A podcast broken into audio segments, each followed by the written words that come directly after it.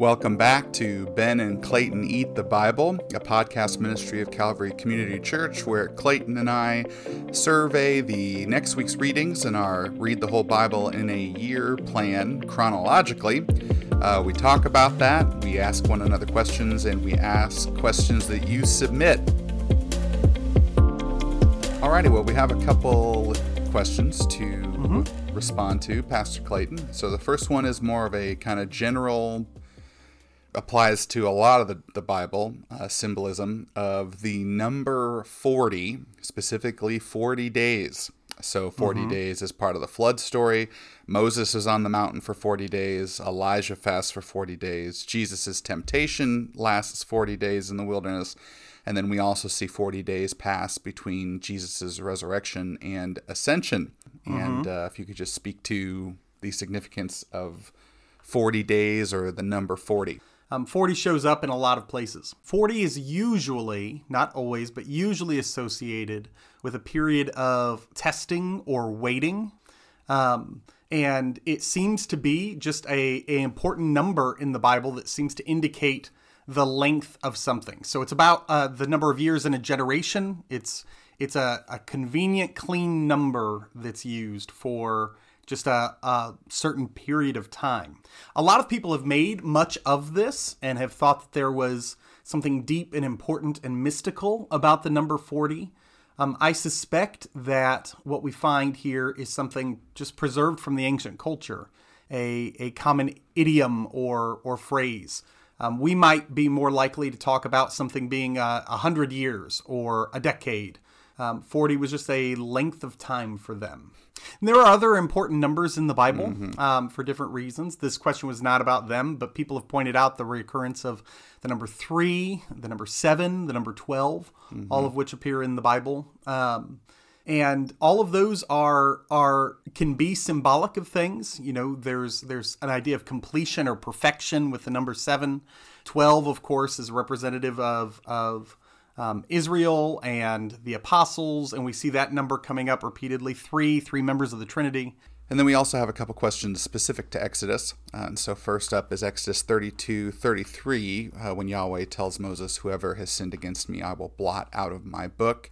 Yeah. And this comes just after the golden calf incident, and Moses is interceding on behalf of the people. And so, the question is Does this mean that uh, sin in a believer's life can cause their name to be blotted out. We have to, anytime we look at a, a, text, we have to look at the context of where it is and what's happened recently. And mm-hmm. so this is obviously at the tail end of the golden calf story. Right. And what has just happened is um, Yahweh has come to Moses and said, I'm going to get rid of this whole people and make a new one through you. And Moses Moses says, "Don't do that." And, you know, we, we're continuing a little ways, and then Moses says, "Please, please bear this. Um, please allow them to continue, and if not, blot me out." And Yahweh says, "Whoever sins is the one that I will blot out." I don't think that this is a commentary on Yahweh promising, you know, that that sin equals being blotted out of his book. What he's saying to Moses is, I will not do that to you on their behalf. Um, now, this is some, something he does do to Jesus. He, mm-hmm. he, do, he doesn't blot Jesus out of the book, but he does allow Jesus to bear punishment for the people, and he allows sacrifices to do that in Leviticus. But I think that this comment here is a reference to Moses' comment just beforehand. Moses says, Let me be the one to bear the punishment. And Yahweh says, No, no, no, mm-hmm. no, no. I don't do that. I'm not going to punish you for what they have done. So we have another question from Exodus 33, which sort of describes the uh, rhythm of meeting that Moses mm. had with God kind of before the official tabernacle was set up. It seems like maybe there was another tent, the tent of meeting, uh, that uh, Moses would go to uh, on a daily basis, I think it says. And, and uh, the comment is made in, in verse 11 that Moses spoke face to face with God as a man speaks to his friend. Uh, but then, towards the end of the story, God specifically tells Moses that he can't see his face when Moses asks to see his glory, uh, but he will allow his back or his after image or something to be seen instead. But at the beginning it says that Moses sure. speaks him face to face, but then at the end it says God tells him he can't see his face. So what's going on there? Uh, how can both of those things be true? So the um, the word the word that's translated as face from Hebrew to English carries a lot of weight. Um, for example, in the Ten Commandments, um, the the the idols command, "You shall not have any idols before me," actually literally says "in front of my face." Um, the word "face" gets substituted for person a lot of the time, or or nearness. You're close enough to them to see their face. That's the idea of face to face a lot of the time in Hebrew. So we we know that what's being talked about is Moses going to the the tent of meeting and the pillar, the cloud pillar, being what he is conversing with. And I think that from the perspective of the people, this is Moses going and he and Yahweh are near to one another as they're talking. But the the idea that um, his inner glory or inner self or um, just the the part of Yahweh that is concealed um, is being revealed to Moses, I don't think we're supposed to understand from this. Again, we don't use face as broadly as they did. Um, it might be able to say man to man, or um, you know that they they stood in each other's personal space and conversed. So it's more of a relational or it's a relational intimate, intimacy thing. Yeah. The final question we have from Exodus comes from chapter 34, which is a series of some different laws, and specifically the section that gives some of the stipulations around the great festivals. And in verse 23, Mm-hmm. yeah, it says, Three times in the year, meaning the three great festivals, all your males shall appear in the presence of the Master, the Lord God of Israel. And then it goes on. So the question is, why uh, does it specify the men, or why are only the men required to go to the temple three times a year? I'm not entirely sure. Um, I have a couple of thoughts. So this is a law that is going to be kept uh, for a long time, and one of the things is that this might require some travel. Um, and so the men who are the ones who are working the field are the ones that are coming and appearing before the the temple or, or the uh, before Yahweh. That becomes difficult to do later on when travel is involved because there may be things going on at home. The I mean the wife is not also expected to travel because that would mean the entire family has to go. Beyond that, I'm not certain of why there would be this difference here between the men and the women. It is an accountability and a in a lot of ways a a affirmation of their belonging to the covenant, belonging to Yahweh. But the the separation between male and female here, the only thing I can think of, and as I looked into this a little bit, um, the the most common explanation that's given, because this this is repeated throughout the Old Testament a few times, is because the men are the ones who are the workers, and so they are the ones who are going and presenting themselves before Yahweh.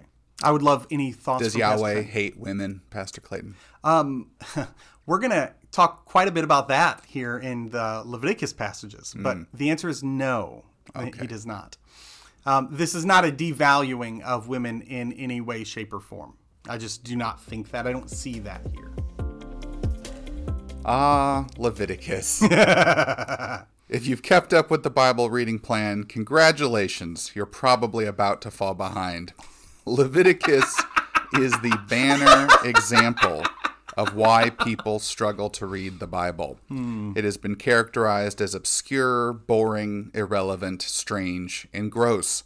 It is mostly law, which no one in any age of history, beyond priests and lawyers, has ever found particularly thrilling. But I want you to kick your sacred imagination into high gear as we engage with this section of Scripture. Because Leviticus is a work of supreme imagination. It invites us not only to build a tabernacle, a meeting place between us and the Creator, in our minds, it expands our network of meaning beyond what we normally consider significant in the life of faith. It is a testament to the consequences and stakes of our choices as men and women. Leviticus indeed is a manual of new creation, and that is the central idea I want you to hold in your mind as you read. All of this is in service to recreating what was lost in Eden relationship with God, harmony with one another, peace within yourself, all taking place in a healthy, well cultivated garden. And with that as an overture, we will be reading Leviticus chapters 9 through 26 this next week. Most of the book will have one more chapter uh, the week after that. But Leviticus sits at the center of the Torah. There are five books. This is the third, so there's two before it and two after it. And as we've gotten to know ancient Hebrew thought and storytelling, we've seen that often the most important part, the punchline, if you will, occurs in the middle. And I think that that is true of Leviticus. Exodus closes with the glory of Yahweh filling the tabernacle, which is what was supposed to happen. But now that his glory is resident among the Israelites, they can't draw near as sinful, deathly people. And so the first couple of chapters of Leviticus, which we read last week, provides the solution for this the sacrifices. And they are, these sacrifices, at the most fundamental level, the foundation of the relationship between Yahweh and his people. Really, they're meals offered at the Lord's table. And so in chapter 9, the regular service of the tabernacle begins, but in chapter 10, it immediately veers off track due to the unauthorized actions of two of Aaron's sons. We're not entirely sure what they did, but we are to understand that it was a violation of God's holiness. And after this violation, another set of laws are given that outline the bounds of holiness for the whole people. And these laws touch on very ordinary things food, childbirth, menstruation, rashes, sores, other of what we would call medical issues. In chapter 16, Yahweh details the ritual for the Day of Atonement, the one day in the year when the high priest can enter the most holy place, and the entire sin debt of the nation is cleared from the books. We then see in 17 that the Israelites were making sacrifices away from the camp, and more specifically away from the tabernacle, and some of them were even sacrificing to demons of the wilderness. And after this rebellious activity, we're given more laws in chapter 18 through 22 having to do with proper sexual relations, warnings to stay away from the practices of the heathen Canaanites, aka sacrificing to goat demons, and rules for the priests and Levites. Chapters 23 through 25 detail rules concerning the great annual festivals and introduce the concept of the Sabbath year, which took place every seven years, and the Great Sabbath, or Jubilee year, which was supposed to occur every half a century. Finally, in chapter 26, the blessings and curses of the covenant are articulated. Now, at first glance, many of these things do not strike modern Christians as particularly urgent, but I think that if we can engage imaginatively with the themes, we can make the journey from the particulars of the ancient Israelite situation to our own. The first theme, really the basic worldview assumption being made, is that the universe was created by Yahweh through a series of separations or distinctions. Most fundamentally, the universe and Yahweh are distinct. The Creator and His creation are separate. This is really what holiness means. Now, there are many implications of the Creator's separateness that Leviticus uh, uh, illuminates, but the fact of total separateness is the foundational, the base concept. And so Yahweh, in order to create the universe, separated the light from the darkness, the heavens from the earth, the waters above from the heavens below, and so on, down to man being separate from woman. An ancient Hebrew cosmology, or how they thought about the universe, was as a vast collection of distinct creatures that are all in relationship to, that are all attending to the Creator. And another way to think about this is that Yahweh created a universe of relationships. He created the universe for relationships because only distinct things can be in relationship to one another. And throughout the Torah, one of the ways that sin is conceived of is as the violation of these boundaries. People trying to be God, people using other people as things, people destroying the creation, people making false gods in their own image. And under the Old Covenant, these distinctions were not ever to be broken because the old creation could not bear the consequences. And the major implication of this holy distinction is that Yahweh is not and will not mix with sin and death. And therein lies the challenge of living among humans, since we are very sinful and very mortal. Now, Jesus would one day break the principal boundary between creator and human, but he would do so in such a way that Yahweh's divine life would enter into human nature and through humanity renew the whole creation. Leviticus makes space for that gospel hope, but it is offered to people who will wait centuries for that fulfillment. And the laws dealing with clean and unclean must be read not as dealing with right and wrong, but with the presence of life or death. Leviticus determines that sex, childbirth, and burying your dead relative all make someone unclean, but it is not saying that those things are sinful, but rather that they are marked by mortality. They're marked by the forces of life and death, which cannot enter the presence of the Creator. And so, as you read these laws, it will not always be clear why something is related to death, pigs, for instance, but we can be confident that that is the abiding concept behind the clean unclean laws. And again, use your imagination, have fun with it, try and work it out. Some things it does make more sense than other things. Now, Leviticus doesn't offer an exhaustive law code for all elements of life. Rather, these laws are a sample meant to teach a certain outlook to Israel so that they can distinguish between clean and unclean in all things on their own. And it is very urgent for modern Christians to adopt greater thoughtfulness in our eating, our consumption, our sexual morality, our politics, you name it. And all of this, again, is in service to holding the universe together according to how Yahweh created it. Leviticus mandates how the Israelites will maintain the space, the stuff, and the time for these right relationships to continue to exist.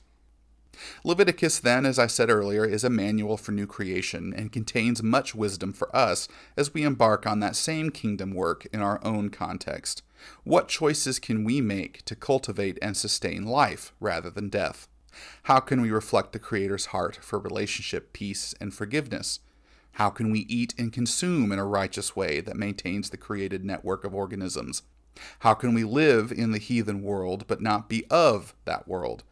How can we heed the warnings of God's curses and the punishments meted out on the rebellious priests and the Egyptian blasphemer, knowing that Jesus has taken the weight of those curses upon himself? Um, I do have a, a number of questions, Oh, Pastor I Ben. would be I would, surprised if you didn't. I would love to hear from you about. So the first one you mentioned, we don't know exactly why um, the the two sons of Aaron are killed, but um, Nadab and Abihu are are killed, and wi- different translations say different things about the fire. Some call it strange or alien fire. What what is alien fire, Pastor Ben? What does that mean? it at least means that they were using fire in some way that they weren't supposed to. Mm-hmm. That's the, the simplest Yeah. thing. Uh, I think it's quite likely that perhaps they were using uh, like instruments that weren't dedicated to the temple, so they were kind of impure, they were unclean, and so the fire then burning would be alien or unauthorized or strange, just in terms of being, you know, uh, unclean.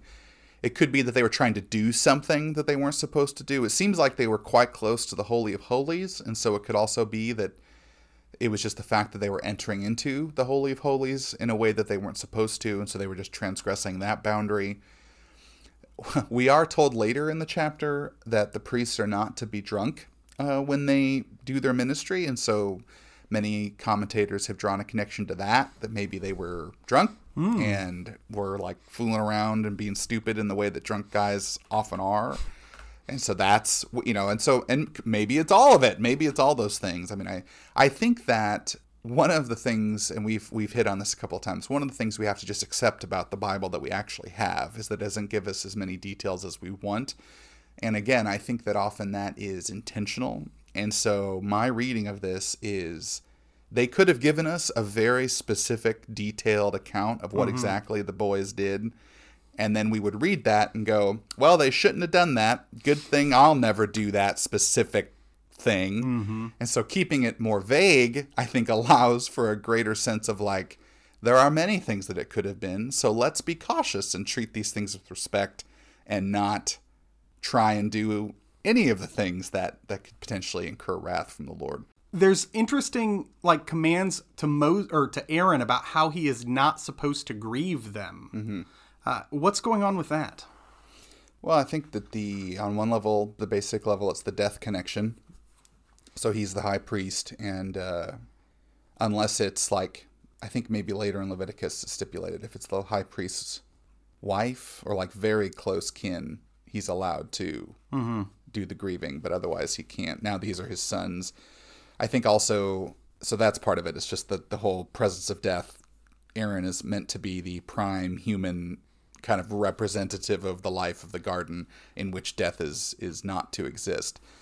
Uh, I think also because they were killed rebellious, like in rebellion, I think is probably part of that as well. That uh, it wasn't just a natural death, you know, and maybe it would have been different if they had both been struck by lightning or something, you know, something just a, a natural accident or something like that. But rather than a kind of a judicial execution, really, they were executed by the Lord.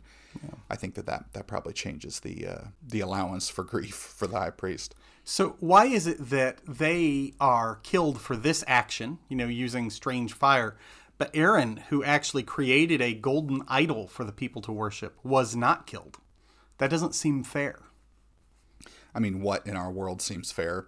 Well, we believe in a, a just God, right? And so we the, sure do. But uh, again, what in the world seems fair? That's a fair response. Okay.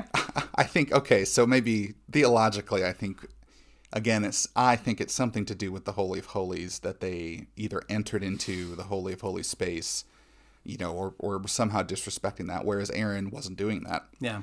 Uh, and again, I think that it's Aaron was not he was sinning, not disputing that, but I think that the golden calf was to represent Yahweh uh, or Yahweh and the host or whatever, you know, but just that it was he was not steering them away from Yahweh in that.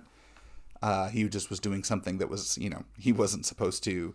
Whereas I think Nadab and Abihu were somehow, I think, specifically disrespecting the Holy of Holies and mm. and uh, what was supposed to be happening there, what was supposed to be represented there. So the two kind of judicial death stories that we get in Leviticus, you know, we've got the the priests here, and then we have this Egyptian or the son of an Egyptian who blasphemed, and you know, and so both of those things I think are linked by dishonor and disrespect. So that's why I'm kind of reading that that disrespect or that dishonor element into Nadab and Abihu's stories because I think that the there's a reason that those two are the stories that are told because let's be honest, they probably killed some other folks in the course of receiving these laws from Leviticus, and so you know, but those are the two that they they preserved uh, in the midst of these laws, um, and so I think that uh, yeah, I think that that's that's part of that as well. So, and of course, Aaron will be punished. He's not, you know, he dies outside of the promised land along with the rebellious generation, you know. Mm-hmm. Um, so it's not like he's just given a free pass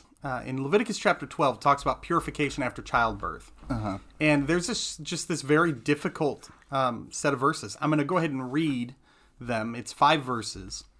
Uh, chapter 12, 1 to 5. The Lord said to Moses, Say to the Israelites, a woman who becomes pregnant and gives birth to a son will be ceremonially, un- ceremonially unclean for seven days, just as she is unclean during her monthly period. On the eighth day, the boy is to be circumcised. Then the woman must wait 33 days to be purified from her bre- from her bleeding. So we have 41, 40 days of, mm-hmm. of waiting. She must not touch anything sacred or go to the sanctuary until the days of her purification are over. If she gives birth to a daughter, for two weeks the woman will be unclean, as during her period. Then she must wait 66 days to be purified from her bleeding. Why is the waiting period for a daughter longer than a son. Does does Yahweh think God daughters... hates women? Yeah. let's just let's just say okay. It. there you go. Them. Yep. He hates them. Yep. So that's so we Pastor know ben, that everybody. that's not true. We right. know that that's not it, and so I think it's just important to start. Genesis is how this whole thing kicks off, mm-hmm. right? Men and women are created in the image of God. Mm-hmm. It's very important as well that I think we are in reading Leviticus and understanding the, the difference between clean and unclean and righteousness and sinful, those are very distinct categories. Mm-hmm. There's some overlap if you enter into the sacred space in an un, in a state of uncleanness that is sinful, but the fact that you're unclean is not sinful. Mm-hmm. I just think that that's worth repeating over and over and over again. That clean and unclean does not have to do with sin and righteousness it's a different category. You know, last week we talked about even with sin itself that there's a forgiveness, mm-hmm. a wronging, and a forgiveness aspect, but then there's also a pollution and a purifying aspect. The pollution purification is a category we don't think of because we live on the other side of Jesus, yes. who very clearly declared all foods were clean and has purified his people through his death. So we as Christians don't have to think about clean and unclean in exactly the same way that they did. And so I think that it just needs to be stated over and over again that it is not saying that women are more sinful or that giving birth to a daughter is sinful. You know, it is more unclean. So let's talk about why. So women are miracles in that they bear in their bodies the ability to bring new humans into the world. Now, of course, the man has a seminal contribution to be made to that process, but it is the woman that carries the baby. The woman's body has the womb. And so that means that in a in a way that is different from men, women carry the forces of life and death within them. Childbirth and pregnancy are fraught with difficulty and danger. Uh, sometimes we forget that in the modern world, but especially in the pre modern world, childbirth often was the death of the woman, sometimes was the death of the baby. Babies, obviously, not every pregnancy is viable. You know, women and men struggle with infertility. Like all that to say is these things are fraught with both life and death. And so I think that it is the the presence of that power which the creator gave to women. So it's again, we're not talking about right and wrong, but the fact that they have that power and that it is fraught in this fallen world with the presence of death as well as of life means that, that that's why a woman would be unclean after childbirth. And so giving birth to another woman, another human female, it's sort of like multiplying the power, which again is a good thing. Be fruitful and multiply, he tells mm-hmm. them. But you're bringing another human into the world who is also going to bear the power of life and death within them, and so the uncleanness is doubled. Mm-hmm. And so I think within that realm, within that network of meaning of, of death and life and the clean and unclean, I think it makes sense why uh, the unclean period for a, the birth of a daughter would be longer. The important thing here that you you you said, and I think said very well, is we read unclean and we hear sin bad, right? And that is not those do not correlate together. Correct. Now, if one of these women who then would enter the tabernacle courtyard in her state of uncleanness, that would be a sin. Mm-hmm. But the fact that she's unclean is not sinful. Right, right. She can do sinful things because because she's unclean that would not be sinful for a person who was not unclean. Correct but the uncleanness and, yes and i think and of course we're both men so our our direct experience is zero but you know because it also mentions menstruation in the monthly period and mm-hmm. that, that also makes a woman unclean mm-hmm. again it's not that it's sinful but that the presence of blood where it's quote unquote not supposed to be or a, a violation of the envelope of the body right and we'll talk we'll talk about that you know, this is the opening to several chapters of talking about bodies leaking in ways that they're not supposed to mm. leak, or because again, it's not that periods aren't supposed to happen, but just that blood is the life force, and so if it's leaking out of you, that's sort of the presence of death, the presence of life as well for a woman, since menstruation is the engine of, of life. But just that, again, all of this is tied together. And so that's what is making this an unclean thing. It's just that your body is leaking, you know, your body is leaking life basically. Mm-hmm. Um, and so that's that's the uncleanness there. I imagine that um, we will have some questions about the the Day of Atonement, um, but I would like to just hear you talk a little bit about it. Um, this is a very big part of Leviticus, but also a very big part of the the, the Jewish calendar, and I'd love to hear some thoughts about what's going on with the Day of Atonement. Well, and I'm obviously speaking from the position of a modern Christian person, so I'm sure uh, if we were to go find a Jewish neighbor and ask them what Yom Kippur means to them, I think we'd probably get a, a different, probably not a wholly different answer, but certainly a, a an answer that is richer in different ways mm-hmm. than what I than what I'd be able to say. The Day of Atonement comes in the middle of two of the other great festivals, and so the Rosh Hashanah, the head of the year, also known as the Festival of Trumpets, occurs first.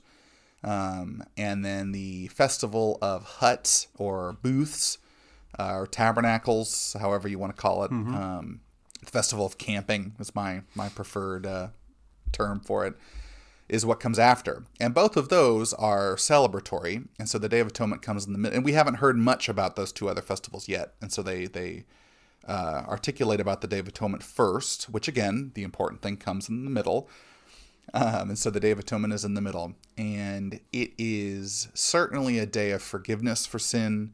I think perhaps we could say a day of assurance of forgiveness for sin, because obviously the whole daily cycle, monthly cycle of sacrifices are hopefully also happening. Mm-hmm. So the Day of Atonement, I think, is the the completion of that or the the like I said the assurance that that has happened that Yahweh has not only forgiven their sins but also purified the altars purified the people of the pollution of their sin uh, and so I think it is it's sort of a like a a what's the word I'm looking for like not a catch all but just a the assurance of the clearance of the books. I mean, they don't really use accounting language Mm-hmm. in Leviticus itself. I mean, debt and credit are used in other parts of the Bible. Yeah. Uh, and so it's much more about the pollution, I think, here. Yes. And just the restoration of the relationship. Uh, the, that's what atonement, when William Tyndale invented the word, it means at one mint. Look it up. Uh, and so, I mean, that's, you know, when we say atonement, and often actually when, Le- when our English translations in Leviticus use atonement, I think the word might actually be purification or purgation. Um, and so th- this idea of purification is very much what's happening. That's why the blood, again, the life force is being placed on the people and the altar and, and everything else.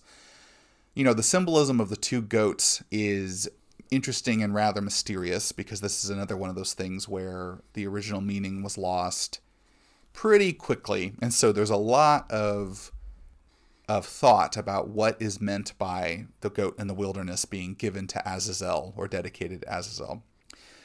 And I think most kind of nakedly, we know that Azazel is the name of a demonic being and kind of a wilderness god.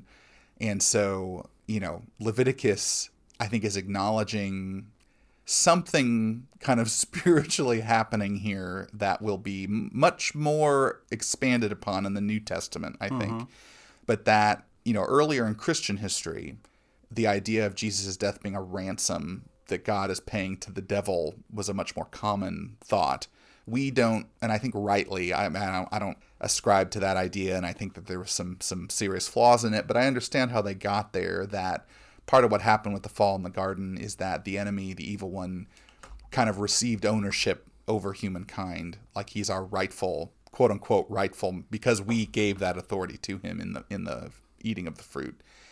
And so I think that again, the Day of Atonement is pointing forward to this this release from our slavery to sin, our release from the kingdom of the evil one, and our reconciliation, our forgiveness to Yahweh. And so that's why one goat is sent into the wilderness and one goat is is slaughtered and uh, used to purify the altars. So you mentioned Azazel, Mm-hmm. um, but if I'm an NIV reader, I don't see that word in my text. That's because they made a decision not to confuse you. Right. Um, so I get scapegoat, I think is the word that is different. If I'm reading the NIV and I see scapegoat and I don't see Azazel, uh, you mentioned that that's the that's because they don't want to confuse me. But what what are we supposed to take from the, this the the whole Azazel idea? I imagine some of our our listeners are completely new to the idea of this being, and so could you talk about that a little bit? Well, we don't really know, uh, and so later in chap- the next chapter refers to the Hebrews sacrificing to goat demons, uh, which is again where we just don't really know what exactly that means. Um, but some kind of a goat goat-like deities, or because goats lived in the wilderness, often you know that there's some association between goats and and these demons in the wilderness. I mean, even in Middle Eastern culture, in Islamic culture, the wilderness is associated with demons Sure. uh, or jinn, you know, in, in the Quran. And so I just say that to mean very ancient, very deeply held, just cultural beliefs in that area of the world was that the wilderness is where demonic spirits lived. You see this reflected throughout the Bible. You know, that when the cities, when the prophets say that the cities are going to be ruined and they become the haunts of jackals and owls and demons, and again, depending on your translation, they will cushion that to make it more acceptable to mm-hmm. Post scientific society, but a lot of those words are talking about demonic spirits. Mm-hmm. We'll talk more about that when we get there.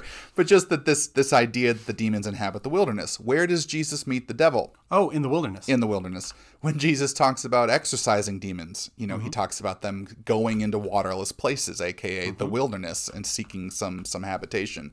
And so just throughout the scripture, the wilderness is the realm of of the demonic. I think on a kind of social geographic level, I think that makes sense because the wilderness is also a realm of chaos, meaning it is not ordered for human habitation. Mm-hmm. You know, so going back to Genesis, God takes the stuff of the universe, you know, the Lord created the God created the heavens and the earth, and then he orders it into the Garden of Eden so that humans can dwell there. And so the ocean is a realm of chaos. That's why there's monsters and things that live there. And sure. so, in the same way, the wilderness is a realm of chaos. And that's why it's associated with demonic entities. And so, all of that to say, Azazel is most likely the name of one of these things. I think that the so the NIV made a choice to to kind of cushion the presence of another spiritual being I mean, there's a lot to unpack there. Uh, I think maybe we'll save for a different time, and as people have questions, we can talk about it. But I think that the general idea is still correct. You know, they're not changing the meaning so much as thinning it.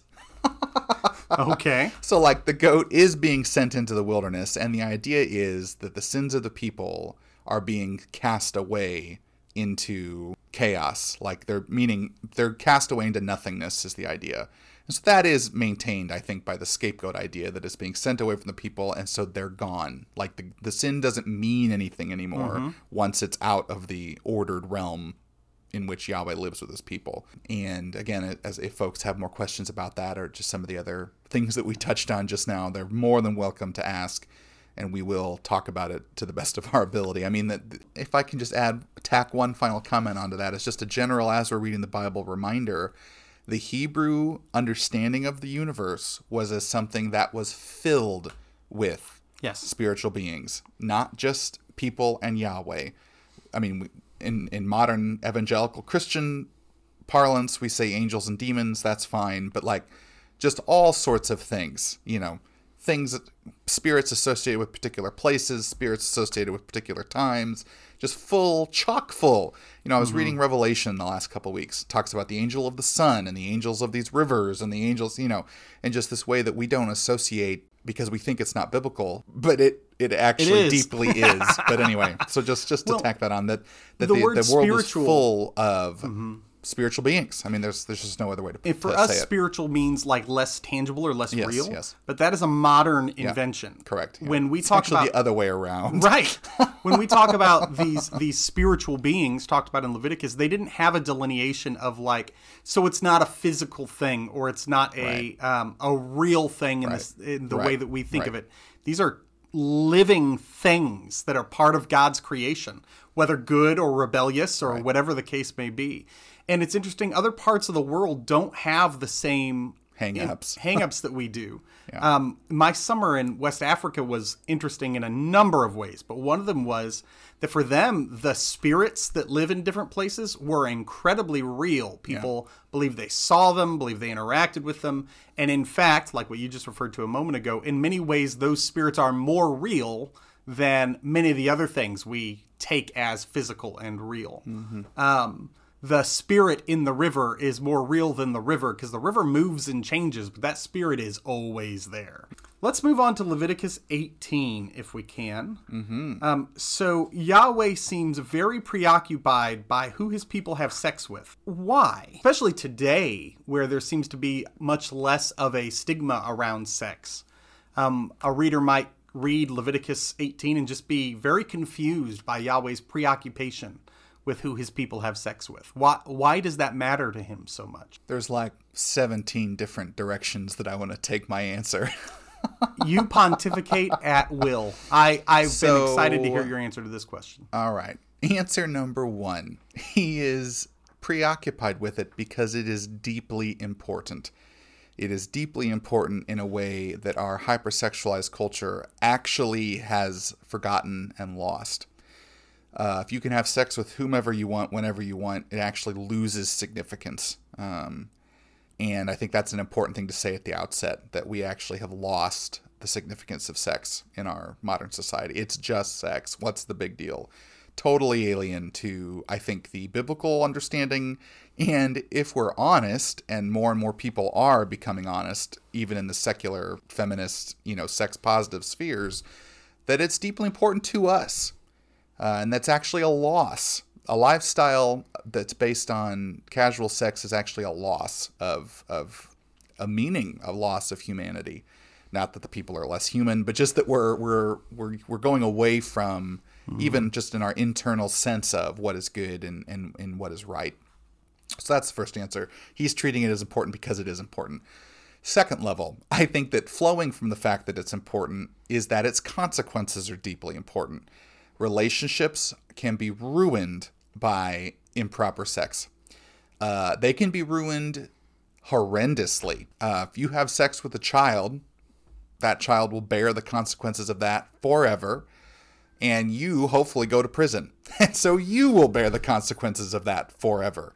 If you violate, you know, someone else's marriage or violate your own marriage, I mean, those, the consequences of that explode throughout households and churches and families and communities, you know, because of how deeply important sex actually is. I think it's it's also important just in the context of, of Leviticus to understand that these prohibitions are occurring within the context of warnings to not follow in the footsteps of the Canaanite peoples that they're about to enter into the land of. So it says here, chapter 18 begins, uh, not like the deeds of the land of Egypt in which you dwelled shall you do, and not like the deeds of the land of Canaan into which I'm about to bring you shall you do, and according to their statutes you shall not walk. And so I think that there is an acknowledgement here as well that whether whether some of these acts are wicked in and of themselves, which can be explored, I think that the overarching thing is these are idolatrous practices that are not in keeping with the worship of Yahweh, and so as Yahweh's people, they will not do them. So I think we just we need to acknowledge that because that's the context of these passages. Like it's not saying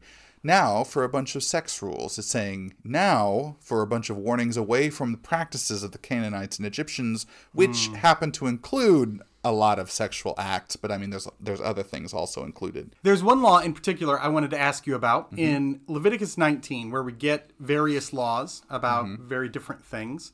We are told to not um, plant two different kinds of seed in yep. our field. Why? Why does God care about what kind of seed we put in a field? So we will see throughout the Torah this concern of not uh, violating boundaries, and so I think this is a reflection of that.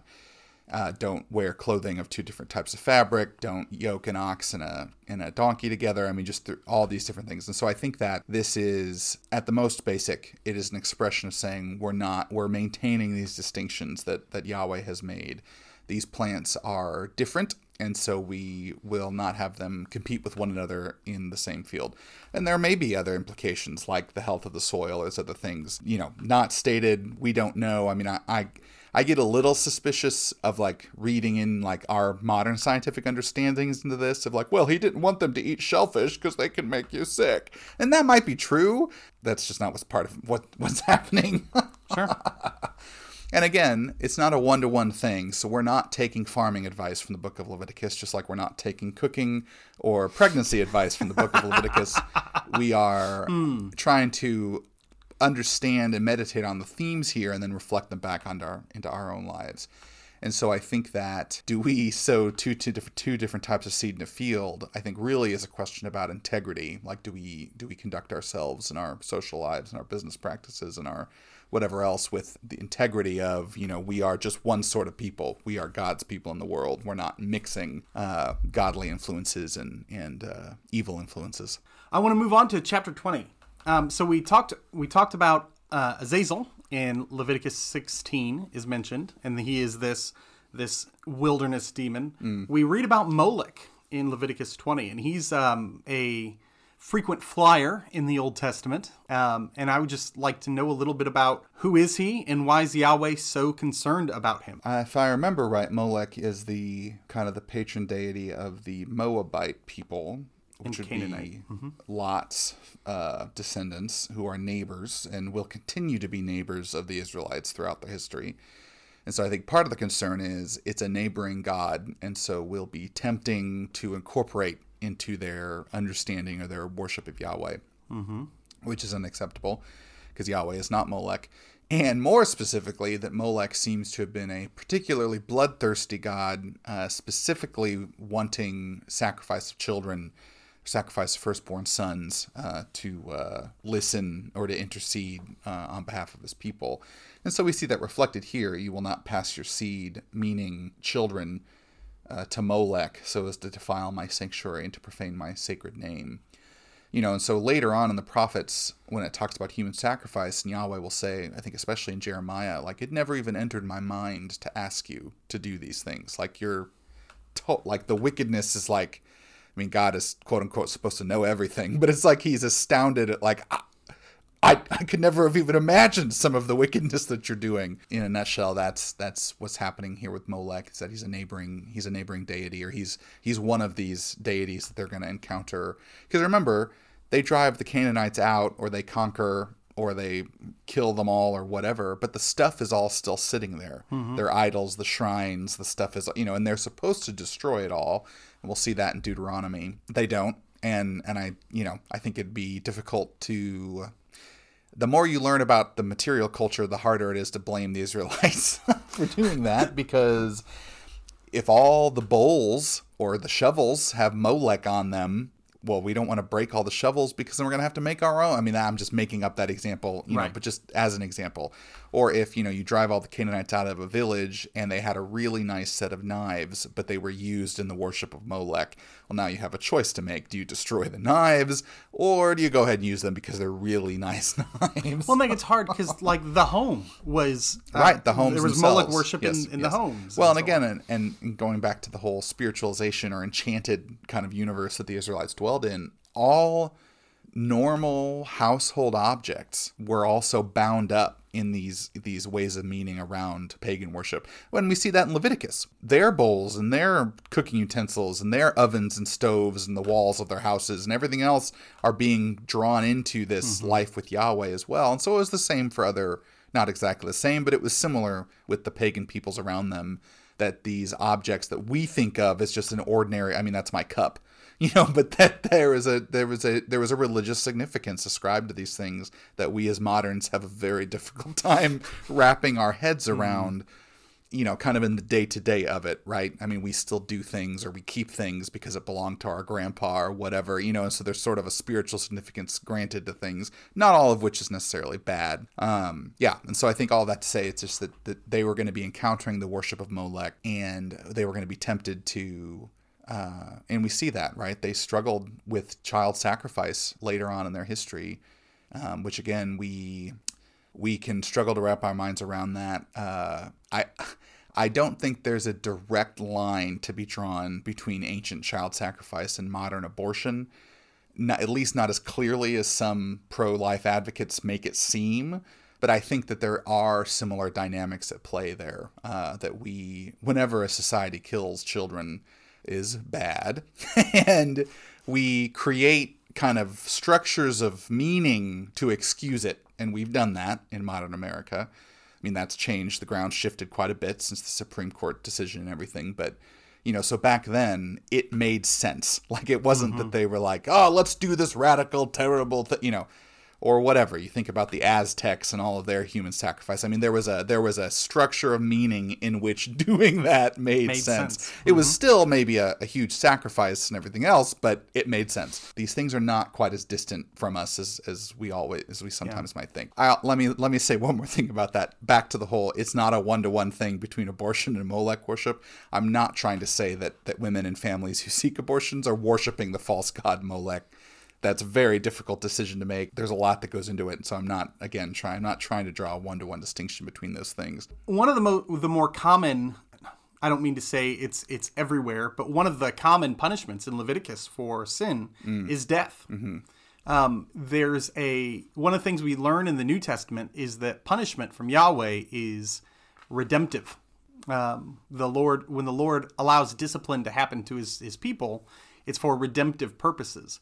But death is kind of final, and so I'm I'm curious as to. Not so final as you might think. Uh, but why does Yahweh not have a more redemptive punishment plan for people that are are committing sins? as we get deeper into the law, I think that a a uh, interpretive guidepost that I think is good for us to rem- remember is again reflecting on how the Psalms and the Proverbs talk about the law, is that it is a vehicle for wisdom. And I think that at, at least part of what that means is that the law that the laws are teaching units, meaning they're not just about the thing that they're stated to be about. They are contributing to a broader outlook or a broader way of being in the world that is meant to be instilled in the Israelites, and that is the important thing, not necessarily the the specifics of the law. We also know that they did not enforce all of these laws exactly as written, and that that was often not considered to be unrighteous. And so the the local judges, tribal elders, chieftains had a lot of leeway in how these things were actually enforced on the ground. We also know that I think some of these laws are certainly there because this was a possibility the violation was a possibility. Again, Paul in Galatians, the law is for lawbreakers, doesn't exist if the law is not broken. But that the punishment, I think, is more of a deterrent, meaning if if you do this, this is the punishment for it. Whether we actually kill you, it will probably be up to the local authorities in your your village or your town but that that is the gravity of this that is the severity of this. So like in the book of jonah the message is in 40 days nineveh will be overthrown. That mm-hmm. sounds like a promise. Mm-hmm. like yahweh said he's going to do something and we know he's faithful to do things he's going to do. But then they repent and yahweh doesn't do the thing he said he was going to do. So there seems to be a bit of a there's a seems to be a distinction between threats and promises threats of, pro- of punishment are not quite the same thing as promises mm-hmm. of fulfillment or promises of hope. And so I think that in the same way, these are threats of punishment, meaning that doesn't have to happen like this. But it might. It might, but it doesn't have to. Um, so all, I think it doesn't have to, meaning you don't have to make bad choices and incur the penalty. But it also means that it doesn't have to actually go this way.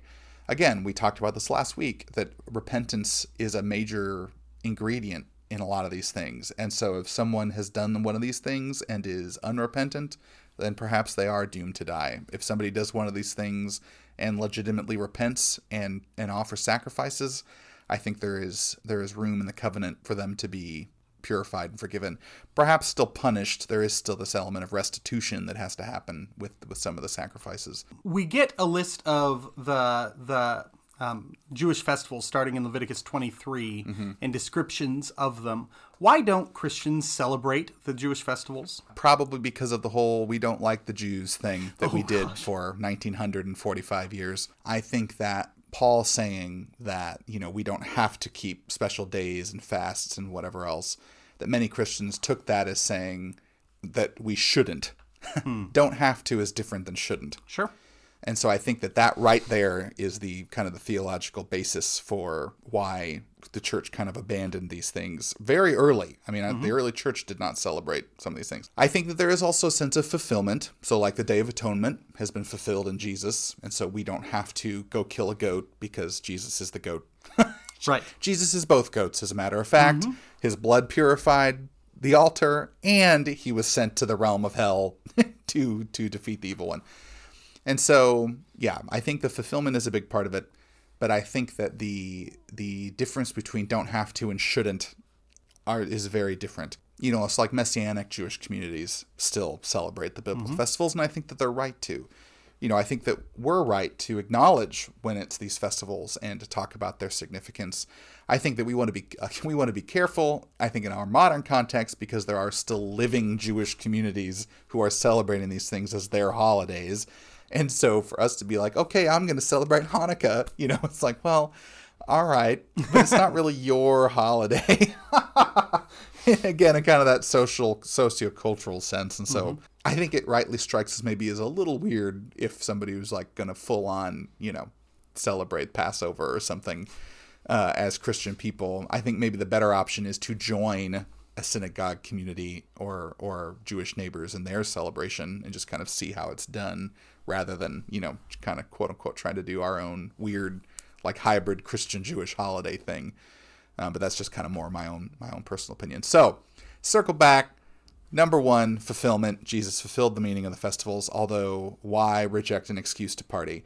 Number two, don't have to is very different than shouldn't. Mm-hmm.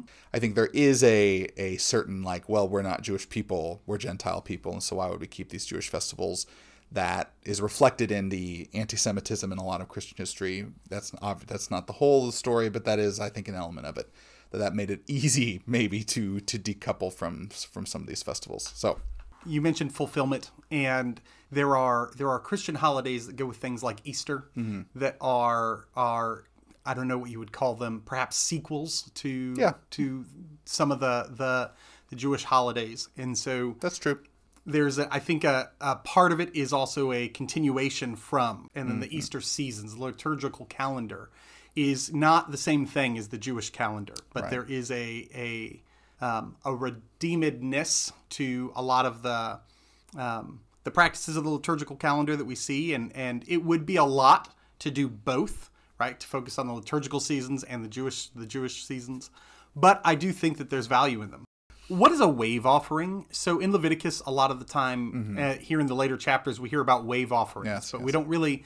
When the offerings are, are described at the beginning of Leviticus, the wave offering is not included among them. Uh, so wave or like an elevation offering, I think is can be applied to some of the other sacrifices, and so it's a part of the liturgy where they raise up the thing that they're going to mm. sacrifice, and then they continue on with the process. And so it's just a a kind of an emphasis on offering up the thing personally, because the person themselves, the offerer themselves, often does the wave or the elevation part whereas it's the priest who slaughters and, and, and purifies with the blood and everything else.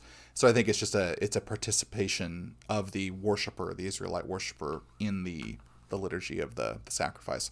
My last question is you mentioned earlier, and this is a big question. You mentioned earlier that Yahweh will not mix with sin and death. Uh-huh. Why? I mean, I think the short answer is because he can't. In the same way that fire cannot mix with not fire.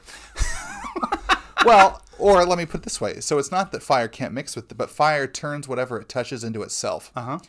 And so I think it's very similar that that God's holiness, God's life turns whatever it touches into itself or really consumes the things that are and so things that are like Yahweh survive. Uh, and the problem is is that at this point in salvation history, nothing was like Yahweh except Yahweh.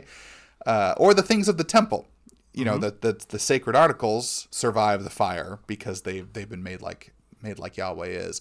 You know, I think that the burning bush is actually a clue that it part of the marvel why Moses stops and looks is because it is something that should be being burnt up, but it isn't. And so they're in a you know theologically, how does that work out? Why this one bush? I don't know, but that that that there is a this living organism that is on fire, but is not being burnt up. And so I think that for us as people, for our stuff, for our houses, for whatever else, that the goal of this is not for God to destroy everything. You know, He takes no pleasure in the death of the wicked, uh, but rather that that through Israel, through redeemed humanity, ultimately through Jesus, the creation will be renewed so that it can bear God's holiness and life and not be, not only not be destroyed by it, but actually be enlivened and, and kind of brought into its fullness of what it was created to be through God's presence. Mm-hmm. You know, and so you could say like sinful humanity is like tissue paper. Hold a tissue paper next to a flame and tell me what happens. It's not that the flame wants to burn the tissue paper. It's just that's what happens. There is mm-hmm. no there is no other way for it to go. But wait a second. So if we if we take that idea that and I think that would explain some of the stories that we find in the Old Testament. Uzzah reaching out to mm. steady the ark, right? Mm-hmm. There's uncleanness, mm-hmm. sin mm-hmm. happening, right? He touches the ark, the most holy thing, and and is is killed. Not because Yahweh decided to zap him, but because he yeah. a category issue, right? sure. We who are Christians believe that we are indwelt by the Holy Spirit Yeah. right? So Yahweh is present in us, and yet we also are sinful people. And so it seems like Yahweh can dwell in the midst of sin. How how does that work? Um, I think that that we would, at the highest level, say that that's really not what's happening. It's because Jesus' human nature is sinless and made new that the Holy Spirit can dwell in us. So we are associately indwelt by the Holy Spirit because Jesus is. I'm sure that as you read Leviticus, those um, perseverers who get all the way through the book Do or it. Fight the good fight, brothers fight and the good fight. Um, I think that you will likely have many other questions. Oh, My yeah. list of questions was about three times this long as I. Uh, but what we would love to do is we would love to hear from you next week. And I would also just say, because we can't, I mean, you know, we can't cover everything. We'll try and answer questions, but there's a lot more that could be said. Two resources on Leviticus, or three really, that I would recommend are one, Mary Douglas's book, Levitic- Reading Leviticus as Literature, which we talked about last week. Excellent, excellent. Gets a little in the weeds on some things, but if you can get through it, it really is good. Jacob Milgrom's commentary on Leviticus is like the uh, defining commentary on Leviticus. Very, very good. Again, some. I mean, if you're studying Leviticus, you want to get in the weeds, so I'm going to stop apologizing. Jacob Milgrom's commentary on Leviticus. And then I believe Samuel Balentine has a commentary that I have uh, that I used in our preaching on Leviticus that was also really excellent. Um, and so if you're interested, come and talk to me. I'd love to loan you those, any of those three books or all three of them, um, just to help deepen and expand your understanding. This has been Ben and Clayton Eat the Bible. Stay hungry, my friends. Ben and Clayton Eat the Bible is a podcast ministry of Calvary Community Church. All contents are under copyright. Our theme music is by Alex Productions. Any thoughts and opinions are solely mine and Clayton's. I got lost for a minute. So I, but I landed it. All right. Where am I? Classic Clayton. I'm having a hard time with having a hard time. words today.